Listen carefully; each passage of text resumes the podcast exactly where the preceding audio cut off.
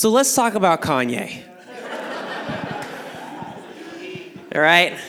I've read a lot of articles this week and tweets and seen some interviews. It seems like everyone has an opinion on Kanye right now. All right, his newfound faith, his album, just him in general. Uh, so I'm not gonna be here like giving a whole talk on my opinion of Kanye. That's not what I'm doing here. Um, but I'll tell you, I have been enjoying his album. All right, I've been I've been really liking it, and there's a couple of quotes from the songs that I actually want to start off with because they pretty much summarize uh, a lot of what I'm going to be talking about tonight. And so these are some uh, quotes from his songs that I've really enjoyed so far. This first one is from God Is. It says, King of Kings, Lord of Lords. Oh, and I'm not going to rap them to clarify. Um, for all y'all's sake, I'm not going to do that, all right? Uh, King of Kings, Lord of Lords, all the things he has in store, from the rich to the poor, all are welcome through the door. You won't ever be the same when you call on Jesus' name. It's from the song God Is, right? That's good. Uh, and then this next one, it says, Follow Jesus, listen and obey. No more living for the culture. We nobody's slave. I bow down to the king upon the throne. My life is his. I'm no longer my own. It's from Closed on Sunday. You're my Chick fil A. All right. I don't get that still, honestly. I don't. I think I read a couple theories on it, and everyone disagrees on that too. Um, so, uh, but what we're going to be doing tonight actually is talking about what the Bible says about Jesus being King. So let's start off by praying. Dear Lord, uh, I thank you so much uh, for being King. Uh, I thank you so much for your ability to work in people's lives uh, and just to radically transform them, uh, to help us through our daily lives. And I just thank you so, for so uh, being so awesome and powerful, and um, at the same time, really caring about us each individually. I pray these things in Jesus' name. Amen. So, your very first uh, blank right there on your paper is Jesus is king. All right? I got real creative with that one. Okay, Jesus is king uh, is the first one. But I, I, I did that purposefully. Uh, check out Revelation 17 14. It says, He, t- speaking of Jesus, is Lord of lords and King of kings. This is reality. This is who Jesus is. Jesus is king. He is Lord. He rules over literally everything. So if Jesus is king, what does that make us? We're his subjects, right? Uh, we are under the king. This is huge because a lot of people call themselves Christian, but do not recognize Jesus as the Lord of their life. That doesn't make any sense. Saying, Jesus, I believe that you rule over everything, heavens and the earth, every, uh, all of it, every person, everything, but not my life. Great. That doesn't. That just does not make any sense. Like you can you can you can have your say into how uh, you know all the world works. You know you control control everything, but but I don't I don't think you quite have enough to to to rule my life. That doesn't make any sense at all. And honestly, for people who live that way, I would seriously question whether they're actually followers of Christ. It doesn't sound like they're following Christ to me. Uh, and I ain't mean, I'm just focused, okay? I'm being real here. If Jesus is king, that should dictate how you live. Like for real. That just that's just logic. That's not even an opinion. Let's see what Jesus had to say about this. Not everyone who says to me, Lord, Lord, will enter the kingdom of heaven, but the one who does the will of my Father who is in heaven. On that day, many will say to me, Lord, Lord, we did. Did we not prophesy in your name and cast out demons in your name and do many mighty works in your name? And then I will declare to them, I never knew you. Depart from me, you workers of lawlessness. This is why a lot of people go to church for a little while or even grew up in church and they have this to say about it. It just didn't really work for me. And that's, an, that's an idea I've heard quite a few times, maybe phrased slightly differently, but it's that idea is, you know, I did the church thing or the God thing, and it just didn't really work for me. That's because they were trying to adopt Christian behavior in order to get God to work for them. That's not the point. The point isn't getting God to work for you. A lot of people live as though going to church or being a good person is a means of manipulating God into giving them what they want including salvation. You know, it's like, oh, I'm going to do all these Christian things to kind of like twist God's arm so that he'll make my life the way that I want it to be. And that works for them. And they're totally good with God. They're a Christian. They follow God until life doesn't go how they want it to. And then they're mad at God because God didn't hold up his end of the deal. No, no, no, no, no, no. Jesus is king. That's what the Bible says. Jesus is king, not me, not you, not any other person. None of us are king. Jesus is king. Living this way makes you the king and Jesus the subject. All right, that is backwards. And it's never gonna work. It may look like it works for a little while just because life happens to be convenient. And then as soon as life gets hard again, people, oh, well, you know, that Christian thing didn't really work for me It's because the whole time they were just trying to get God to work for them. He's the ruler, we're the subjects. Romans 12:1 says, "I appeal to you therefore, brothers, by the mercies of God, to present your bodies as living sacrifices, holy and acceptable to God, which is your spiritual worship." See, we worship God because he is our God, not the other way around. And I really want to challenge you to evaluate in what areas of your life have you been living as though you're the ruler and God's the subject? Because this sneaks in, it sounds huge. It sounds like I would never do that, but it sneaks in there. It sneaks into our lives. Uh, maybe it's in your theology, uh, your belief about God. Have you ever had the thought, you know, this thought of, I could never like love God or serve God, uh, serve a God who, dot, dot, dot. And the line after that, is not something explicitly stated in the Bible. I think people have these thoughts a lot.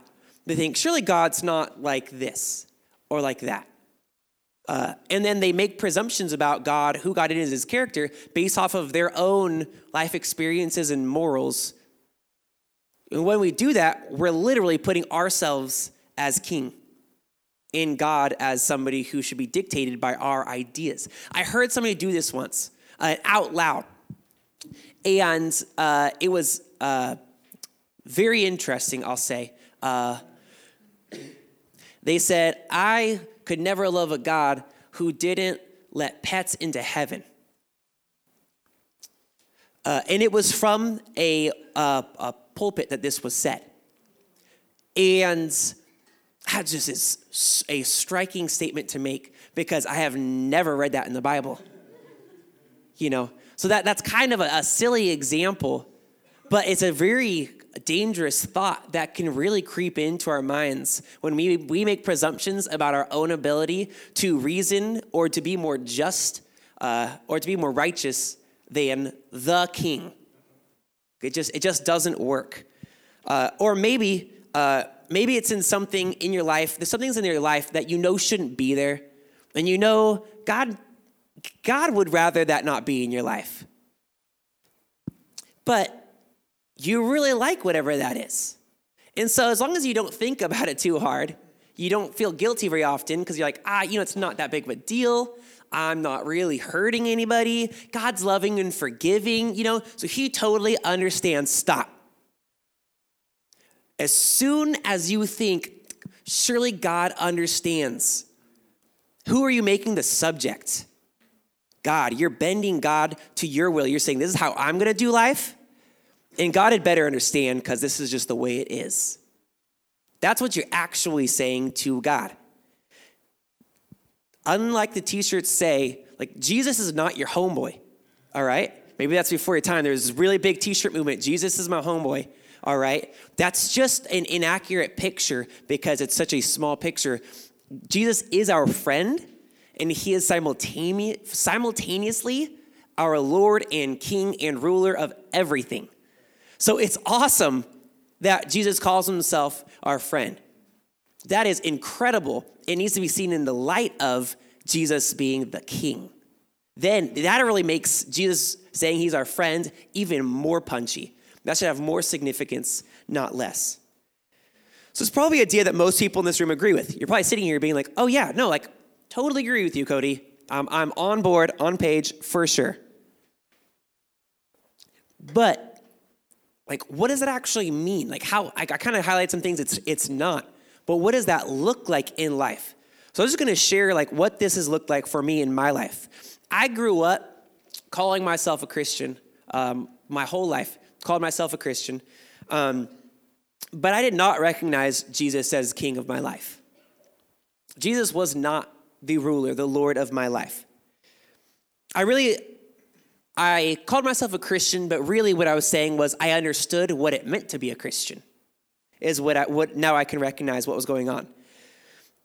If doing Bible things or Christian things like going to church, reading your Bible, being nice, not killing people between Sundays, like is what it takes, I was I was doing pretty well. I was okay. If that's what makes you a Christian, then sure I was a Christian. But that isn't what makes you a Christian. And I wasn't. I was not a follower of Christ. I was super into doing Christiany things, and I learned to smile a lot. Uh, uh, and to no fault of the church I grew up in or the people around me at all, um, that was it. That's as, that's as far as being a Christian meant to me, is I knew what it meant to be a Christian, and I agreed, and I tried to be a nice person. It's kind of ironic. I was because I was so into doing Christiany things. Uh, I went on a missions trip. I'm a good Christian. I'm gonna go on a mission trip, help some orphans. Like this is great. It's a good idea. I still think that's an awesome idea. But uh, my motive was just because that's kind of what that's kind of what you do. So I went on a, a missions trip to Egypt uh, to work on an orphanage for the summer. And while I was there, I had a really difficult time. Uh, I'm not going to share the whole story. I'm going to share a couple highlights because they're kind of funny. Uh, now looking back, they were not funny at the time. So I had some real relational problems and had some real big health problems while I was there. So, relational problems I had a physical altercation with uh, another guy on my team. Uh, there was a plot among some of the orphans who were in high school to kill me at one point during the summer. Uh, like, legit, it was stopped. Um, the attempt was stopped before it got to me. Um, thank you, God. And, uh, and then health, uh, I got there about the same like size and weight I am now. Uh, and when I left, I was a little over 35 pounds lighter. Uh, so I was I was really skin and bone. Uh, I didn't have much meat on me by the end of there. I had some some major health problems um, while there that kind of continued to plague me after I got back. Actually, that's another story for another time. the The summary was that I had a hard summer, and what happened was I went from agreeing with the idea of God, from waving my Jesus ticket, saying, "Yeah, like I'm gonna I'm gonna cash this in when I die." Until then, I'm just gonna keep it in my pocket. That's kind of how Jesus was to me. Uh, and that summer, I really needed God's help, and so I, I, prayed and I asked Him. I was like, God, like I don't need you just when I die uh, to get into heaven. Like I need you today. And kind of to my surprise, God really showed up. I don't really know what I was expecting, but I do remember being surprised when God really showed up for me in a very real way. Uh, and He really helped me through that summer. So, to summarize, what really happened was I started following Jesus that summer. I recognized His rightful place as King, as, as Lord of my life. And I started following Him that summer, following Christ. And my life has not been the same since. It was about 11 years ago uh, going on 12, and my life really hasn't been the same since. Which leads me to my next point, which is God loves us too much to let us live the same as we did before. God loves us too much to let us live the same as we did before. Romans 12, 2 says, Do not be conformed to this world, but be transformed by the renewal of your mind, that by testing you may discern what the will of God is what is good and acceptable and perfect. A lot of people seem to have the misconception that God is up in heaven, just kind of tucked away and waiting to, to see us in heaven one day And then he's going to talk to us and be like, wow, like you were just fumbling through life. Like you were just, that was rough, right? Like good thing you're in heaven now because that was, that was not a great performance your whole life on, your whole life there on earth. Like bummer, dude. Um, that's so inaccurate. That is not, that is not at all uh, how God is. Uh, he wants us to follow him actively, and he wants us to live the most purpose filled, joy filled life possible starting now because he loves us. Check out this cool quote. It's from Jesus, so you know it's going to be cool. Um, I have told you these things so that in me you may have peace. In this world you will, you will have trouble, but take heart, I have overcome the world. If you could circle with me here, in this world you will have trouble. Jesus told you, okay? So stop being surprised. He told you, you will have trouble, but take heart. I have overcome the world. So many people think that being a Christian is about following a set of rules. That's, that is probably one of the most common ideas uh, that people have when, I, when I'm talking to people about Jesus is they just think Christianity is just about there's a set of rules you got to follow it. So maybe one day when they're desperate enough they'll they'll follow those rules, but in the meantime it's it's not really worth it. It's so so far from the truth and it's so shallow, I think. Like Christianity is just a set of rules because what it is is so far beyond that. It's so much more than that. And that's not even the foundation, that's not even the starting point. The starting point is based on trust. It's the, the starting point is based on the person who you trust in, and that is Jesus. I trust Jesus. If there's one person I can trust, it's Jesus, okay? The person that died that I might have eternal life. If there's one person I can trust in my life, that's the person I'm going to trust. I couldn't even do that for myself. He's more trustworthy than I am. 2 Corinthians 5 14 through 15. For Christ's love compels us, because we are convinced that one died for all, and therefore all died. He died for all, that those who live should no longer live for themselves, but for him who died for them and was raised again. Jesus died for you. Straight up, Jesus died for you. Your heavenly king died so you could experience life to the fullest starting now and reaching on into forever, spending eternity with him. That's why he died. Let that sink in. Jesus is king of everything. Jesus died for you. That, that is crazy. That is crazy to me. So you see why I'm convinced that God loves you. What we've read already and what you can read all throughout scriptures is that God loves you too much to let you keep doing life on your own. God loves you too much to let you keep living the same life you were living before. He wants to make your life better starting now. Romans 5:1 says, "Therefore, since we have been justified through faith, we have peace with God through our Lord Jesus Christ." Honestly, I just put that verse in there because every time I read it, it blows my mind. Every time I read this verse. Therefore, since we have been justified through faith, we have peace with God. We have peace. I have peace with God through my Lord Jesus Christ. When you don't live out of trust in God, you'll end up handling a lot of hard things in life on your own. God never intended for you to handle on your own. Jesus made a way for us to have peace with God. That, again, that's just crazy to me. I know all the bad things I've done. I know all the bad thoughts I've had this week, you know, let alone my whole life. All the mistakes I've made, all the people I've hurt, everything. All the times I've been ungrateful for people and things and blessings God's brought into my life and things that people have done for me. God knows all of it. And Jesus made a way for me to have peace with the perfect, holy, omniscient, omnipresent, everywhere, forever, for always God who created every single molecule in existence. That is wild to me. And He wants to help me through the troubles in life.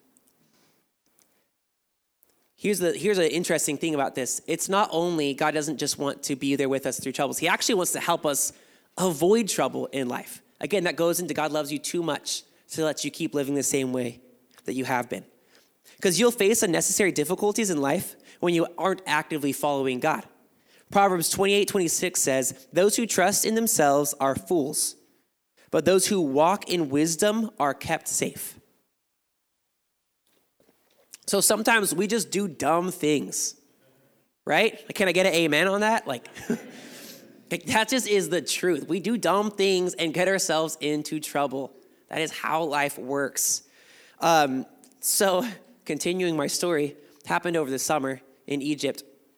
I was trying to follow God after that. You know, I really, there was kind of one big step I took, and I started trying to take, you know, small, like daily steps to grow closer to God, and I was kind of fumbling around with it, but um, still was, had a whole new relationship with God than I'd had my entire life before that point.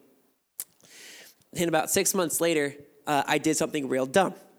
Not that surprising. Uh, I was snow skiing and I got in a really bad accident, uh, and I broke over 20 bones, uh, including 10 ribs, popped my right lung, jacked my shoulder up real bad, had to have surgery to repair it. I have a metal plate in there now. And the worst part was I broke my neck. Uh, and the most consistent phrase I kept hearing from doctors, because I saw like a handful of specialists, um, and the most consistent thing, they like read my chart and they look up at me, look down at my chart, look up at me, and they'd be like, okay, I was in a wheelchair because I also crushed my pelvis, like, and broke it, and over like 20 places. So I, I was in a wheelchair, and they'd be like, but you're gonna be able to walk, right? And I was like, yeah, yeah. They're like, you shouldn't. Like, you should be dead. At best, at best, paralyzed from the neck down. That's what I told uh, multiple different doctors on like throughout the next several months told me that that exact same thing. They said you should you should be dead, or like on on the bright you know silver lining or paralyzed from the neck down. Um, so I did something real dumb that happened. Here's the thing: if I had been really wise, you know, uh, I think I could have avoided the whole problem in the first place. But God helped me walk through that accident and the recovery from that. And I don't know because I was following God at that point, but I really, to tell you the truth, I'm I would have been really concerned for myself if I wasn't trusting in Jesus when I got in that accident because I don't think I would be where I am today or anywhere close. I think I really would have come out of that experience a much more bitter person. Um, it was really hard for me. It was just a hard time physically and emotionally and socially. It just caused a lot of problems. It was difficult. It was a big trial in my life. And God helped me walk through it. That's the thing. I am so, so thankful. I don't think it's an accident God stepped into my life the summer before that happened because I don't think I would have come out the other side of a, a better person. But because He was with me and helped me through that, that experience, I, mean, I came out the other side humbled and I came out the other side really ready to grow closer to God because it humbled me. I'm going through that. I wasn't perfect, okay? I had a bad attitude sometimes, but but on a general note, I was really humbled by that experience, and it really helped me uh, grow and grow closer to God.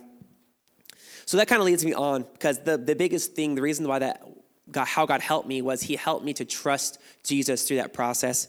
And the last point here is if I trust Jesus with my forever, I should trust Jesus with my today. Okay, grammar Nazis, don't hate me. Like, I know that's rough. But every time I think about this idea, this is an idea that kind of haunts me in a good way, okay? Um, it's one of those ideas that keeps coming back to me and has been for several years now on a pretty consistent basis. If I say I trust Jesus, and I, I do, I trust Jesus with my forever, right? I trust him for my salvation, being in heaven forever with God. I should trust Jesus with my today. This is just the logical conclusion of everything I've talked about up until this point. That's it. It just makes sense. If you're here tonight and you're already a Christian, and even if you heard everything I've said a hundred times, you might be sitting here thinking, Yep, heard that before. I agree.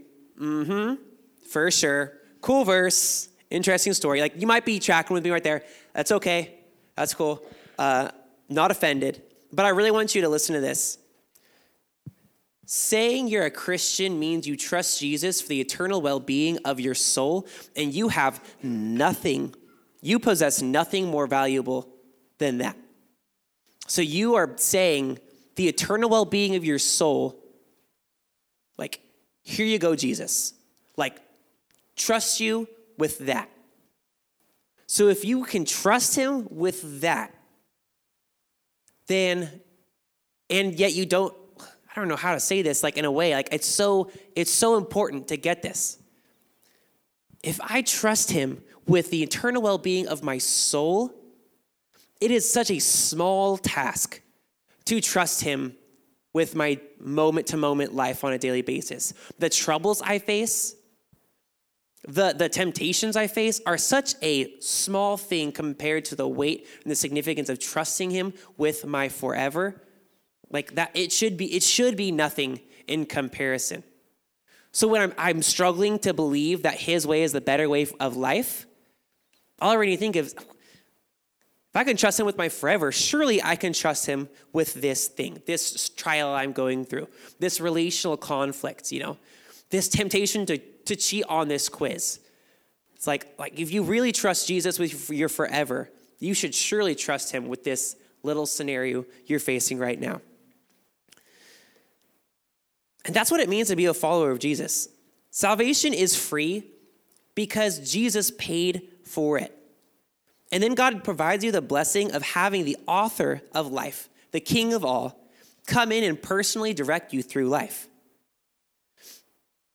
So, a quick, uh, like a practical application for this point I want to give you is uh, after that point in my life, so that skiing accident happened at the beginning of January. That summer, I started meeting with Paul, and he started to disciple me, which just means we were meeting up on a weekly basis, and he was helping me uh, to grow. And that really, really helped me a lot to put this into action. I believed it. I believed it. I trusted Jesus with my forever, and I wanted to trust him with my now, but I was having a hard time putting that into motion. And so he started investing in me and helping me uh, and really spurring me on to live out my faith in practical ways throughout my days and my weeks. And that helped me tremendously. So if you have the opportunity to do that, if you have the opportunity to have somebody invest in you personally, please don't take it for granted because you're only going to get out of that relationship what you put into it. And so I really would encourage you, that's a very practical way to apply this point to your life.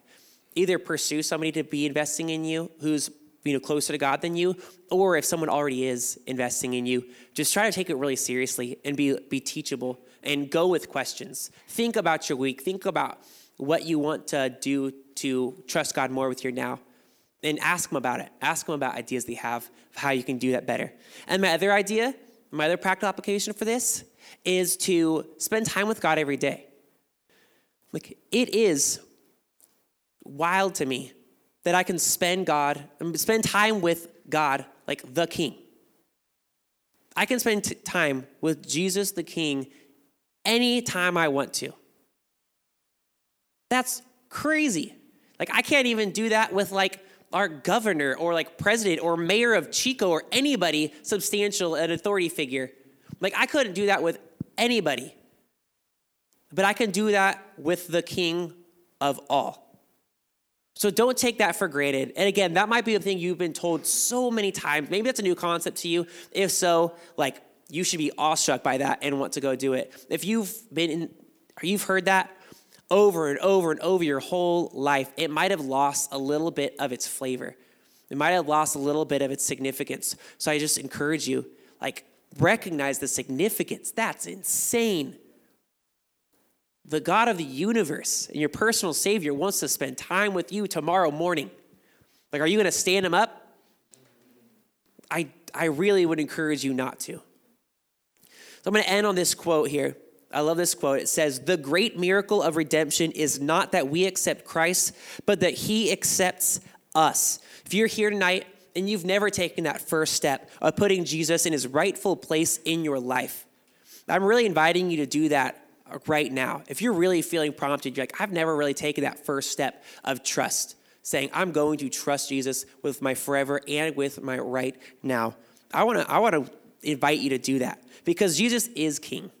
That's just a fact. And he died for every wrong thing you've ever done and will ever do. Jesus is king and he died for you. And he invites you to turn away from your former way of doing life and trust him and receive the blessing of helping, of receiving his help, of walking through your life for the rest of your life. So if that's where you're at, or if maybe one of the previous things I've talked about has really hit you, I really want to challenge you. I'm gonna I'm gonna pray to close us, but I want to challenge you to to spend some time praying to God. Um, so we can all kind of pray together. You can just pray in your head. I'm gonna pray out loud, but just to take a moment with God and, and sort through anything that you really feel like He wants to He wants to sort through with you right now. Let's pray. God, I thank you so much that you care so much God, I thank you that you you are so in control of everything and, and even when I feel out of control or my life feels out of control, you are not caught off guard by anything. You know everything that's going to happen. And you even want to help us and to prepare us to be ready for things that are coming up in our life that we can't see around the corner. I pray that you'd please help all of us to recognize the significance of what it means that Jesus is King I ask that you would please help us to live every day aggressively pursuing you and aggressively uh, pursuing to follow you out of trust and out of love uh, and out of a response to what you've already done for us. And I pray these things in Jesus' name. Amen.